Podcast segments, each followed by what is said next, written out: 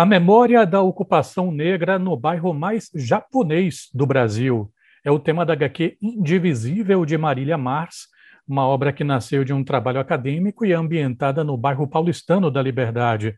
Apesar de ser um quadrinho que já tem algum tempo, né? É, foi iniciado ali por 2017, ainda hoje rende frutos a sua autora, que inclusive volta e meia está inclusive em escolas apresentando esse trabalho. Agora em junho aconteceu exatamente isso. Eu queria conversar então com Marília Mars, que está aqui na ponta do Zoom. Olá, Marília, tudo bem?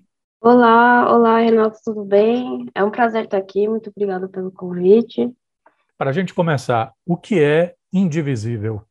Indivisível foi o meu, é o meu quadrinho, meu primeiro quadrinho longo, que foi também meu TCC. Eu me formei em arquitetura em 2017 e ele é uma narrativa sobre a cultura negra e também a cultura leste asiática do bairro. Né? Eu tentei é, falar um pouco sobre como era o bairro no passado, que era um bairro que havia muitas pessoas escravizadas no Brasil colônia e como é o bairro hoje em dia, né? Porque a gente chega lá e a gente só conhece o bairro como bairro japonês, mas essa não é a única história.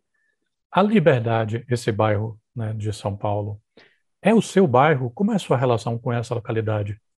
Então, não é o meu bairro, eu não moro lá, mas é o meu bairro favorito. Isso começou na minha adolescência, quando eu gostava muito de anime e mangá, que é animação japonesa e quadrinhos japoneses, e lá é o lugar para você encontrar todo esse universo. Então eu e as minhas amigas a gente ia muito lá quando a gente era adolescente, e daí você vai conhecendo também comida japonesa, entre outras coisas do bairro. E até hoje é um lugar que eu gosto muito. Eu quando eu fui fazer o TCC, eu queria falar sobre identidade eu não sabia sobre essa história da cultura negra no bairro, mas eu sabia que eu tinha que escolher um lugar que eu gostasse muito, porque eu teria que voltar lá muitas vezes. Então eu pensei assim, tá, tem que ser um lugar que eu não vou me enjoar, que vai ser sempre um prazer voltar. Então eu escolhi a Liberdade primeiro por essa afinidade, assim, de ser um lugar que eu gostava muito e depois foi se desdobrando para o resto do trabalho. Marília, existe hoje uma série de quadrinhos que se dedicam a pensar cidades, urbanidades com temas diversos.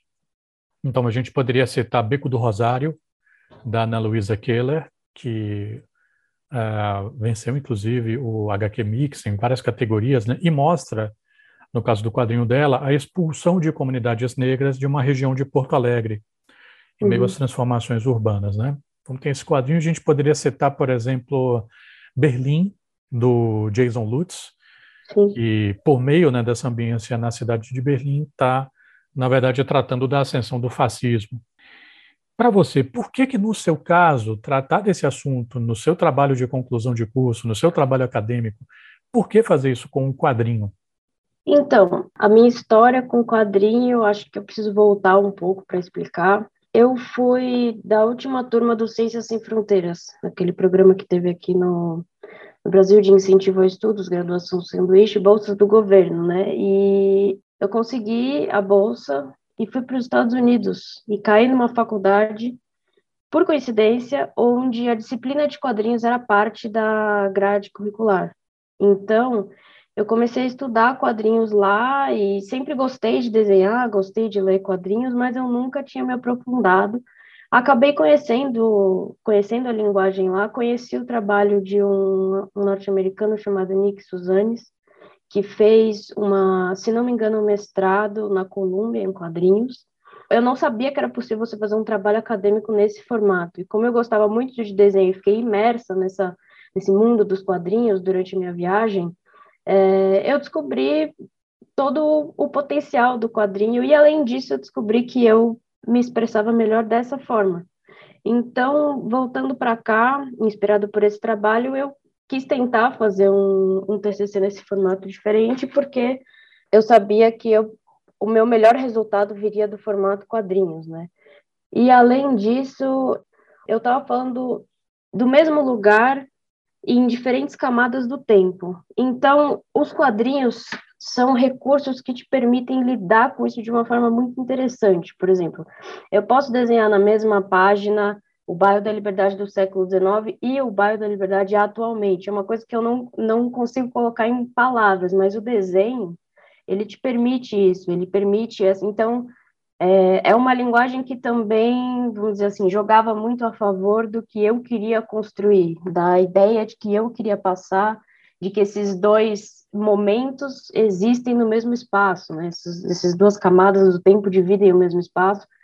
Então, foi por isso que eu escolhi, depois com a repercussão do, do quadrinho até hoje, né? Ele já tem cinco anos por aí. Quer dizer, eu tenho certeza que se não fosse quadrinhos, eu acho que ele não teria tido toda a repercussão, não teria chegado tão longe, porque é uma forma muito acessível, assim, as pessoas se interessam muito por imagens, mesmo que você não saiba ler ou não tenha esse hábito, folheando o quadrinho, se você já foi na Liberdade, você, nossa, será que isso é lá, sabe? Então, acho que isso, o desenho, ele tem essa ele tem esse poder, né, de ir muito longe, eu acho. Então a história em quadrinhos acabou auxiliando muito em toda a repercussão do trabalho.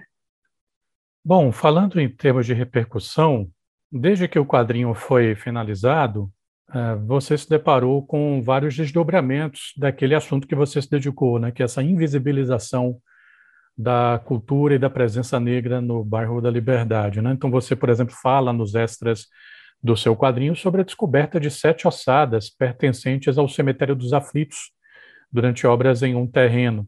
Para além disso, eu acho que a gente poderia talvez até discutir um pouco, Marília, como o seu quadrinho, em alguma medida, talvez antecipe algumas discussões sobre a presença do negro no espaço público das cidades. É, ele acontece um pouco antes de toda uma situação envolvendo questionamentos mesmo sobre marcos de, marcos de status, né? E, por exemplo, estou falando com uma pessoa de São Paulo, por exemplo, a estátua do Borba Gato, que foi questionada, né? E, e enfim, atearam fogo, inclusive. Como uhum. é que uhum. você avalia esse, esse fenômeno, talvez maior, das invisibilizações das contribuições e da presença negra no espaço urbano e, ao mesmo tempo, as reações que esse fenômeno tem, tem suscitado? Essa sua pergunta me lembra uma das primeiras coisas que a minha orientadora me disse quando eu resolvi fazer o Indivisível, que é que a cidade é uma arena de disputa constante.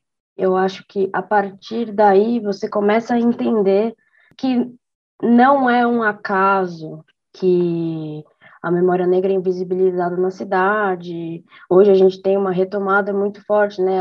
Vão construir o memorial da escravidão ali perto da Capela dos Aflitos, tem as estátuas também que estão sendo colocadas eu acho que é uma disputa de narrativas que vem aumentando, ainda bem, né? Que as coisas vêm é, sendo cada vez mais questionadas, né?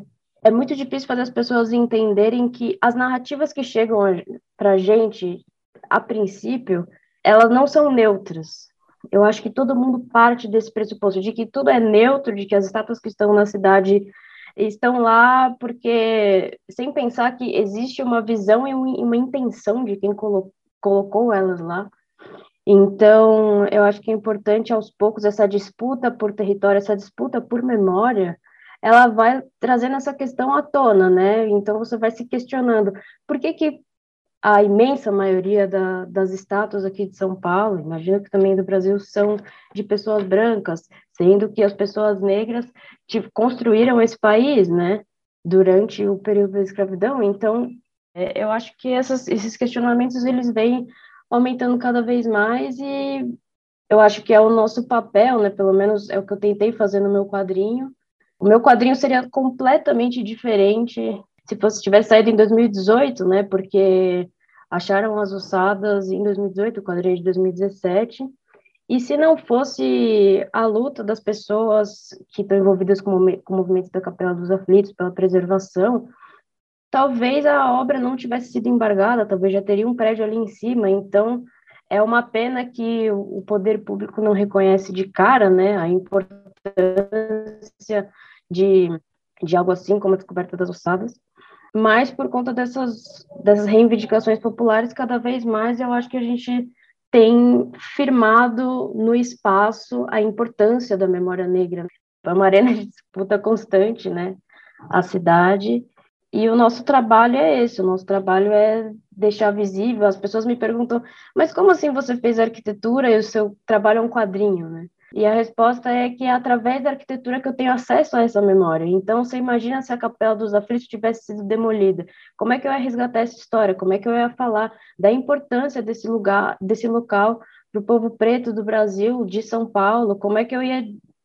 Ninguém ia nem saber que ali embaixo daquele quarteirão todo existe um cemitério, um cemitério de escravizados, de pessoas que viviam à margem da sociedade. Então, é muito importante a preservação e luta pela, pelos outros pontos de vista, né? Não só pelos que são do interesse político vigente, né? Estou conversando com Marília Mas, ela é quadrinista, autora de Indivisível, que é o foco da nossa conversa hoje. E é um quadrinho que, entre outros, né, me chama a atenção por uma articulação com a fotografia. Por exemplo, a Gabriela Guilherme e o João Veloso fizeram aquela Sim. HQ, que é uma reportagem em quadrinhos, né, é, São Francisco, é, que articulava as, as, ilustrações da Gabriela com as fotos do João Veloso. Só que a Gabriela também fotografava para pegar referências para a ilustração dela, que é uma coisa que você também faz. Você fotografa para ter noções assim de como você vai dar conta das ilustrações. Só que no seu quadrinho você não apenas fotografa para ter referência, mas você também inclui em alguns momentos é, econômicos, digamos assim, você inclui a fotografia como parte do seu discurso visual. Uhum. Como é que essas coisas se articulam, fotografia e ilustração, no seu quadrinho? Como é que você vê essa relação? Olha, você, você disse que né, tem lugares mínimos onde tem essa, essas fotografias, isso foi por falta de tempo, assim, porque eu amo fazer colagem, eu acho que quando você mistura as duas coisas, o desenho e a foto, de certa forma, a realidade e a ficção, que também tem a ver com o tema que eu trato no meu trabalho, né? Eu acho que você abre uma porta para o imaginário da pessoa, sabe? De certa forma, aquilo fica mais real, aquele, aquele universo que você está tá tratando, você tá, a pessoa está dentro da sua ficção e quando aparece uma imagem, ela é puxada para a realidade. Então, essas duas coisas se misturam o tempo todo, por isso que eu gosto de misturar desenho e fotografia sempre que possível. A realidade e ficção se, se misturam a todo momento, né? Um dos livros que eu li para fazer Indivisível foi o do Humberto Eco, era Seis Passeios pelo Bosque da Ficção, que ele fala um pouco sobre construção de, de narrativas e o que é a ficção, enfim. E isso se relacionava muito ao meu trabalho, né? Porque, por exemplo, quando eu fui contar a história do Chaguinhas, ou se você joga a história do Chaguinhas no Google, você vai vir a mesma história, só que detalhes mudam aqui, mudam ali, enfim, é uma história oral que, que vem sendo trazida há gerações. Então, você está sempre nesse lugar onde a realidade e ficção se cruzam. E eu acho que as fotografias e as colagens ajudam nisso, assim, ajudam a, a reforçar que aquela ficção é real, sabe? E o contrário também, que aquela realidade pode ser ficcional. É, é por isso que eu gosto de usar é, essa mistura. Tem algumas partes de Indivisível, principalmente quando eu falo do bairro hoje em dia, que eu usei alguns recortes de revista, porque eu tinha uma preocupação em dar conta do bairro atualmente. E isso é uma coisa meio que impossível, na verdade, né? Você não consegue retratar absolutamente tudo que você vê, né? É, então, uma das coisas que eu pensei é, eu vou pegar coisas que esse lugar produz e colocar no meu trabalho. Então, tem muitos recortes de revistas que eu comprei lá, da, em livrarias que estão lá há muito tempo, enfim, incorporar essas partes na realidade no meu trabalho ficcional. Gente, é, Marília falou em Chaguinhas, que, grosso modo, né, uma personalidade histórica é, apontada como alguém que libertou pessoas escravizadas da morte certa, né? Então, é um personagem importante dessa narrativa da Marília.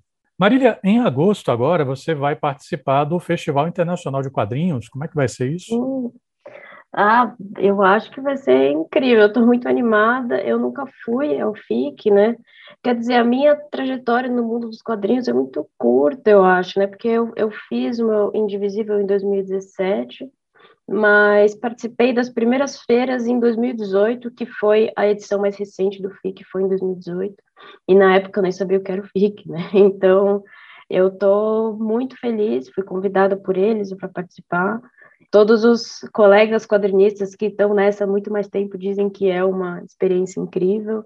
Vai ser o primeiro evento grande de quadrinhos que eu vou e que é público, então eu estou muito feliz de participar disso, de ver como vai ser. Acho que é uma chance de conhecer os outros quadrinistas, conhecer também o público, falar sobre o trabalho ah, aprofundar mais nessas questões todas, né? Você acaba encontrando pessoas que fazem trabalhos similares ao seu. O homenageado do FIC é o Marcelo de Salete, que para mim, nossa, é um, é um grande ídolo, Marcelo. Foi uma grande inspiração também quando eu comecei meu trabalho, não tinha tantas referências assim, não conhecia muito de quadrinhos. Vi o trabalho do Marcelo e fiquei assim, nossa, alguém já fez, que legal, sabe? Então, é, é uma chance, né, de se se juntar com essas pessoas, entender mais sobre o seu trabalho e sobre as suas vontades daqui para frente. Então, estou muito animada para o FIC. Acho que vai ser bem bacana. Marília citou Marcelo de Salete, autor de Cumbi, Angaula Janga, Encruzilhada, entre outros quadrinhos. Já foi entrevistado também no Multicultura, é só procurar no podcast.